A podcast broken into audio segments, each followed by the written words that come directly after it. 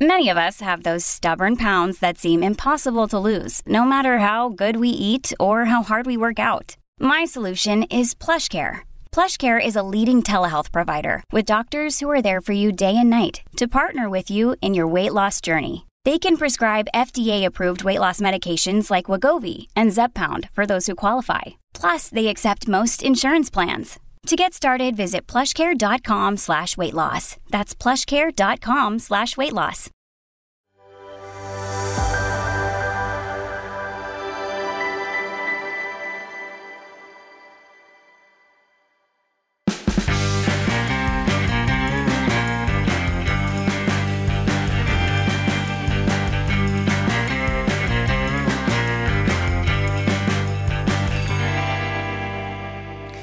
Good evening and welcome to the show. Well, it was 38 degrees in Sydney yesterday, 41 in the western suburbs, and in this postmodern, post industrial Australia, that means energy blackouts.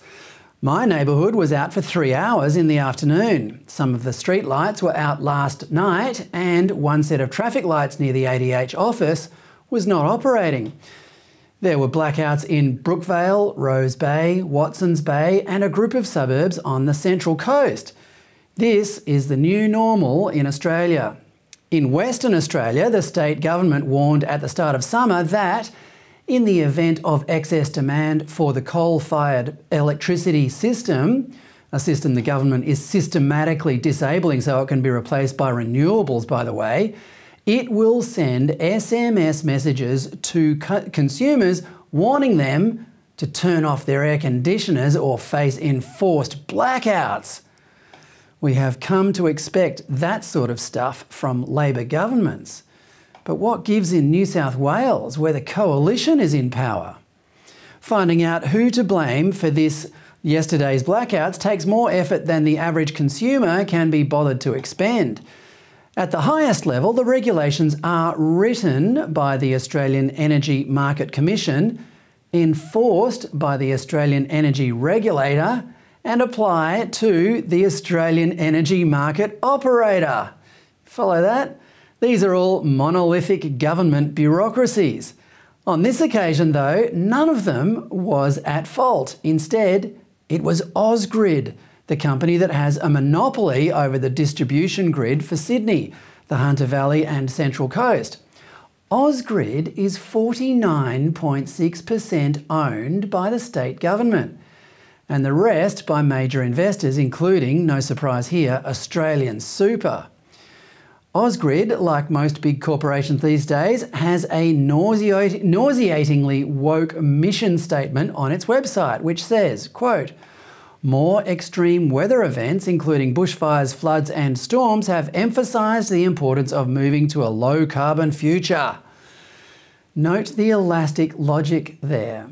The weather has emphasised the importance of going low carbon. It hasn't proved the need for it. This is pure spin from a company in which the government is a fraction short of being the major shareholder and can therefore maintain a safe distance from its banal, deluded pronouncements. Ausgrid goes on, quote, the way we generate energy through, through renewable sources is driving change in the way Ausgrid operates. Energy delivery is being influenced by the adoption of new technologies such as solar, batteries, and electric vehicles. Our pattern of energy use is evolving as we make changes to the way we live and work. Oh, we are changing the way we live and work, all right, by making our lives and workplaces beholden to more expensive, less reliable sources of electricity. By changing the way we live and work, what they mean is they are going to make our lives and jobs more difficult and expensive. Five coal fired power plants in Queensland, New South Wales, and Victoria, which generate 13% of the East Coast electricity supply, are earmarked to be sacrificed on the altar of woke environmentalism this decade. Two weeks ago, the CEO of the Australian energy market operator, Daniel Westerman, said this would start creating significant shortfalls from 2025. In other words, get ready for more widespread and frequent blackouts than those that happened in Sydney and the Central Coast yesterday. But here's the weird thing there's an election on in New South Wales right now, and neither of the major parties is, al- is alarmed by this. Instead, they are both committing to net zero by 2050. Premier Dominic Perrottet has thrown a bone to Conservatives by promising to keep one of those stations, Eraring near the Central Coast, open a bit longer. But he's obviously got that through against the wishes of his deputy and factional rival, Matt Kean, who is greener than Labor. In other words, the one party that should be guaranteeing that Australia's largest state maintains its international competitiveness and standard of living is doing exactly the opposite. It's important to understand how this situation arose because it is happening in various ways across the country and affects us all. Selecting candidates for either of the major parties in safe seats is nowhere near as democratic as it might look to a casual observer. If a party power broker can shoehorn a candidate into a safe seat, then that power broker suddenly has access to the levers of government and can use that to benefit lobbyists. This is why former Liberal Prime Minister Tony Abbott famously said in 2016 that the party was easily controlled by factional warlords and that, quote, you can either be a power broker or a lobbyist, but you can't be both, unquote. Well, that was wishful thinking. Liberal pre-selections are meant to be decided by plebiscites, plebiscites of the members in the relevant electorate. But these days, the process is often stalled by head office until it's too late, and a captain's pick is then parachuted in. Such picks are the result of factional deals, and the lobbyists who are entangled with the factions have more say than the rank and file. And those lobbyists are not interested in liberal principles. They just want to make money. And if that's from government subsidised green schemes that will make your life less prosperous, then so be it. Last night, I talked about how Donald Trump is dominating the Republican Party in the United States because he knows what the electorate is worried about and can talk to them in their own language. If only we had someone like him in one of the major parties who could cut through in the same way. The closest New South Wales has at the moment is Mark Latham, who sits in the upper house for One Nation. In a flattering but accurate piece in The Spectator Australia this week, my ADH colleague David Flint describes Latham as having a quote, rare, practical, and principled common sense. Politicians like Latham and Trump are so rare, in fact, that it's easy to forget that what they espouse is centuries old. 100 years ago this year, a Scottish Conservative politician named Noel Skelton published four short opinion pieces in The Spectator magazine that together are called Constructive Conservatism and are as clear a description of conservatism as you could ever find. I highly recommend them, and you can find them by Googling his name, Noel Skelton, or the words constructive conservatism. In them, Skelton talks about how material wealth, particularly the ownership of a family home, builds individual character and stabilises the state. And that, quote, everything that weakens individual character and lessens individual effort and initiative is anathema to a conservative. Everything that strengthens and increases these is very near to his heart. Unquote. Well, it's rare to hear these sentiments from anybody in the coalition these days, they are too frightened about spooking the electorate into thinking the nanny state won't be there to protect them from cradle to grave. In a minute, I'll talk to one of the leading coalition exceptions to that zeitgeist. The Liberal Party looks set to lose the New South Wales election on March 25, after which the only coalition government in Australia will be in Tasmania. Complacency among the dwindling rank and file in New South Wales is so widespread that the party is yet to even nominate a candidate in 18 seats. Even the Greens are fielding more candidates. This affects us all because without a democratic, thriving, confident, and intellectually robust Liberal Party, or some other party that can offer the same, the free, prosperous, and happy Australia in which we grow up will fade into the past faster than lights going out in the next mild heat wave. Well, to discuss how the federal Liberal Party can take the fight up to the flailing Labor government, let's bring in LNP Queensland Senator Gerard Rennick, who is more independent outspoken than most people in the party. Gerard, welcome. Good afternoon, Fred. How are you? Good, thanks. Good to see you back. Gerard, firstly, I want to know um, I mean, I know New South Wales is not your state, but it is the biggest of only two Liberal governments in the country. Do you think the New South Wales Liberals should really be going to the state election with, among other things, a net zero policy? Uh, well, look, I mean, I'm never been a fan of the net zero policy, period. Uh, I think what we should be focused on is uh, cheap and reliable energy. Uh, New South Wales has been very lucky. They're endowed with some uh, great coal mines down there in the Hunter Valley. Uh, and I think that they should exploit those coal mines as well as their gas reserves in other parts of the state as well. Um, you know, and you know, if they really wanted to go renewable and they were serious about it, they should look at uh, going hydro. Uh, you know, there's a few places around the state you can probably slip in a hydro dam uh, as well. Yeah, well, speaking of that sort of infrastructure, you, you said recently that there's nothing wrong with governments printing money as long as they print it for the right reasons. Can you elaborate on that? Well, well, yeah. I mean, I, it's I don't like to use the word printing money. Uh, it's it's a question of uh, expanding the volume of credit in the system, and you need to do it in a manner that is responsible. Uh, so it, it's you know, as I say, we should have a what I think I'm going to call it the sovereign bank. So I've been calling it an infrastructure bank, but a sovereign bank after the sovereign seven, which for me are dams power stations, roads, rail, ports, airports, and te- telecommunications.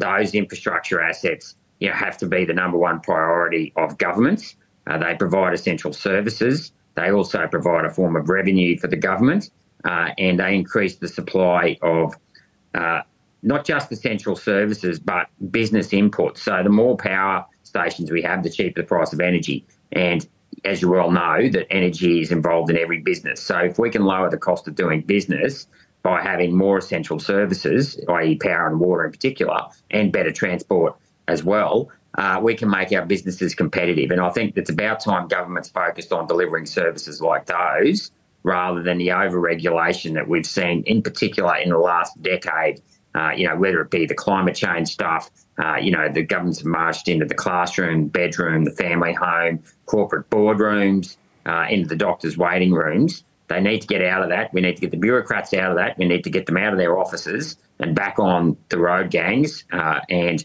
you know, uh, with a pick and shovel in their hand and actually building some genuine infrastructure. Gerard, you make so much sense. How does those sort of sentiments go down in the party room, though? Oh, I'm battling it, and I've, i often call myself the last surviving uh, uh, protectionist in the party. I mean, as as you may well know, the Liberal Party was originally founded by Deakin and Barton, and they were two protectionists. Uh, and there was a time in life when protectionism uh, wasn't considered a dirty word. Unfortunately, that word now is associated with high tariffs and sort of not having open markets. Uh, and, I, and I disagree with that. I'm all for open markets and increasing market share, and Australia selling as many goods and services across the world as possible. But we also need to protect our sovereignty and our children and our country and our values. Uh, and I make no apology that that stuff has to come first. Possession is nine tenths of the law. And you know what we've seen in the last 40 years is governments sell this infrastructure, uh, often you know way below market value, and it's either been picked up by uh, foreign owners or unaccountable and unelected superannuation funds, both in the industry funds, you know, union-backed industry funds, and also in the privately owned um, wealth management as well. And no one, you know, if, if I mean, for all the people that don't have a self-managed super fund, they don't get to elect or appoint the, the directors on these superannuation boards. So they have no input into how their money is being invested uh, in, in how their money is being invested. Well, but a lot of the super funds, in defence of the super funds, and I'm no big fan of them, I've got to say, but in defence of the super funds, they are investing heavily in infrastructure. What's wrong with that? No, they don't. No, they don't invest in, uh, well, they, they buy infrastructure. They don't build infrastructure. So remember, you can buy a house that's existing or you can, uh, you know, buy a new house. Or a better example is you might buy a new uh, a business or you can start a new business. Australia has to grow its manufacturing base. And what's happened is, is that the super funds actually aided and abetted privatisation. Uh, privatisation could not have occurred without all that centralised pool of, of wealth. Um, so in many ways, I think they're actually destructive because what you will see is, and we saw this last year in the last couple of years with the Labor Party and the Auditor General, uh, they were running interference with the construction of the new Western Sydney airport by trying to allege that the coalition had paid too much money for the remaining land. Now, you know, the cynic in me, and I've got, well, I, I know that what the Auditor General was saying was wrong. It was actually worth $30 million, as if you could buy 30 acres, the last 30 acres of you know, un- untouched flat land in the Sydney Basin for $3 million. You can't buy a cardboard box in Sydney with views of the harbour for $3 million, let alone, you know, a decent, decent bit of land. Um, but you will see these monopoly infrastructure as, uh, owners argue against the construction of any more infrastructure, right? Because they don't want the competition. So I actually think that superannuation funds hinder uh, the construction of new infrastructure. Remember, they only buy, they don't build. And as you, uh, I'm not sure where you're based, but in Sydney, for example, they built the M4. The New South Wales government built the, the new M4, the extension to the M4 to complete it right out to Penrith. But the taxpayer took all the downside risk on that. It wasn't the um, the super funds or anything like that. And then they privatised uh, that M4, and now whoever they've sold it to, if it's Transurban or Macquarie Bank or whoever, I'm not sure who the owner was, the new buyer was, they will get the upside of that for the next 150, 200 years. Yeah, yeah, good point. Well, um, just getting back to the politics of it all, though, the, your, the coalition is losing a lot of ground to Teals in traditional strongholds and probably will again in this forthcoming New South Wales state election. How do you explain that, Gerard? Oh, well, I mean, these people have got more money than sense. That's how I explain that. And, and they can basically afford the virtue signal. They'd have a different point of view if they couldn't afford the increase in power bills. Um, but the solution to that is, as far as I'm concerned, the Liberal Party needs to get back to its roots. And if you want to go back to our roots, you need to read what Robert Menzies' Forgotten People speech. And he himself says the rich and powerful can look after themselves. He mentions the word home 23 times in that speech. And he also concludes by saying we should not go back to the old and selfish notions of laissez faire. So I'll just touch on that other super thing. Markets don't build, they buy and sell, right? We've got to remember that. The people, the things that build are the people right? And what what you know we've got to promote in this country is forget about free markets. Every market's regulated, and effectively most markets of any decent size now is just a conga line of rent-seeking parasites. What we've got to do is empower the individual because they are the true capitalists of the world. They're the guys that get out of bed every day, put their nose to the grindstone, and I don't care. You know, if you're a carpenter or, or a builder or a bricklayer, you use your hands. Uh, if you're a nurse or a teacher, you use your heart and your brain uh, you know, engineers are using their brains. You know, the small businessman's putting his wallet on the line.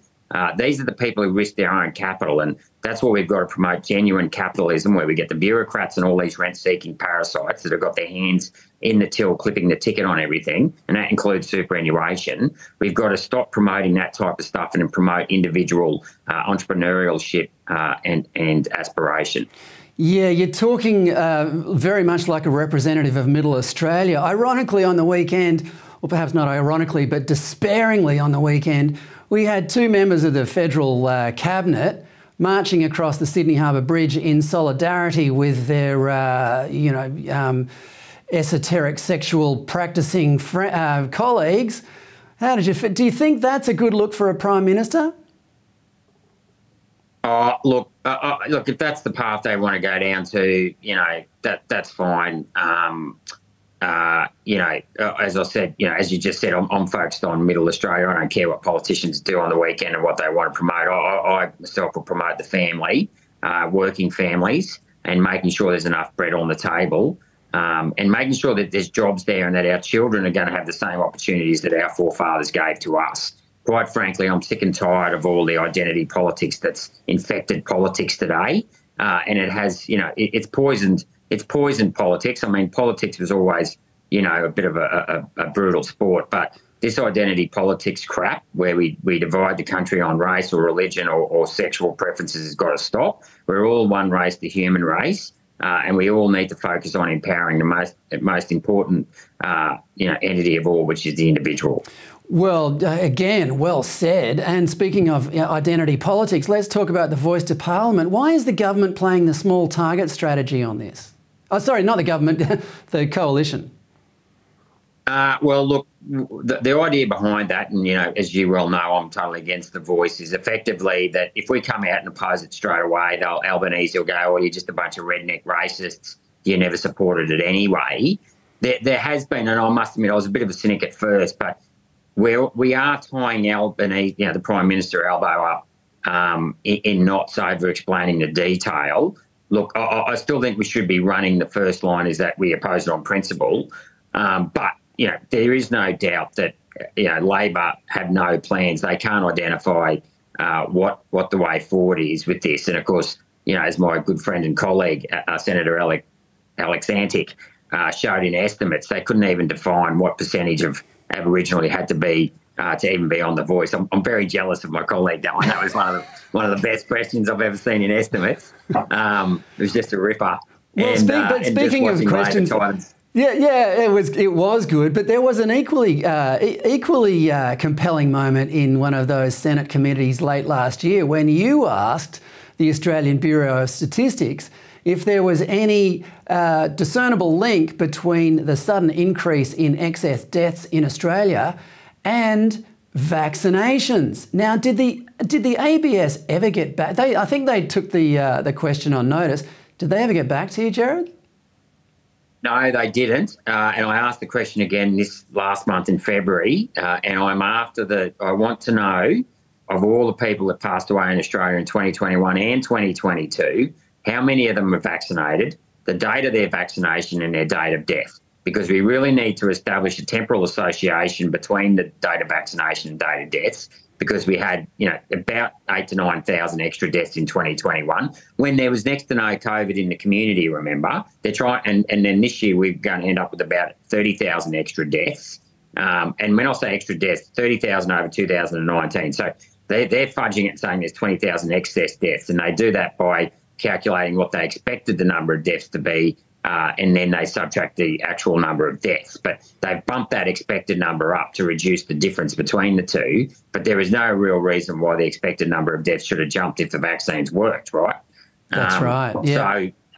So being a bit of playing a few word games there as well. But no, I haven't. Yep. Um, and I must admit, Fred, I'm very frustrated as to how all this, you know, these bureaucrats continually um, obscure what's really going on. And people were forced to go and get that green tick, remember? I know, I know not everyone got it. Some people got a paper, uh, bit of paper, and others just didn't get the vaccinated at all. But we need to know uh, this thing was a, a, a, provisional drug. I mean, you know, we can call it experimental. Um, I'll, I'll, use provisional so you can get this up on social media because we know that our good friends at social media are big brother on every word we use in these type of videos nowadays. But um, uh, yeah, I mean, well, you know, well as I said, as I said last night, Gerard, on my show last night, I I've got a friend who passed away just last week from a very sudden and severe. Uh, and un, obviously untreatable case of cancer, and you know she leaves a, a grieving family behind. I'm not focusing this on me. The point is that I think almost everyone in Australia now knows of someone who died recently, and in the back of their minds, they're thinking, Wow, I wonder if that's in, connected to vaccinations. So, Gerard, you really have to keep that up. We'll have to keep in touch on that point. But uh, thanks for the fight that you do, and uh, thanks for your time this evening. Thanks very much, Fred. That's Queensland LNP Senator and one of the best men in the Senate, in my opinion, Gerard Rennick. Well, that's all from me tonight. Thanks for watching. Alan Jones is up at 8 pm. If you want to follow us on Twitter, you can find me at at Fred Pawle, that's F R E D P A W L E, or follow ADH on at ADHTVAUS. ADH's rapidly expanding lineup now includes Alexandra Marshall of The Spectator Australia, pop culture doyen Daisy Cousins, along with David Flint, Nick Cater, Lyle Shelton, and more talent to be announced soon. You can listen to or watch all our content on demand on the usual platforms, or better still, download our app, which you can find by searching ADH TV. And I'll see you again tomorrow at 7 pm. Good night.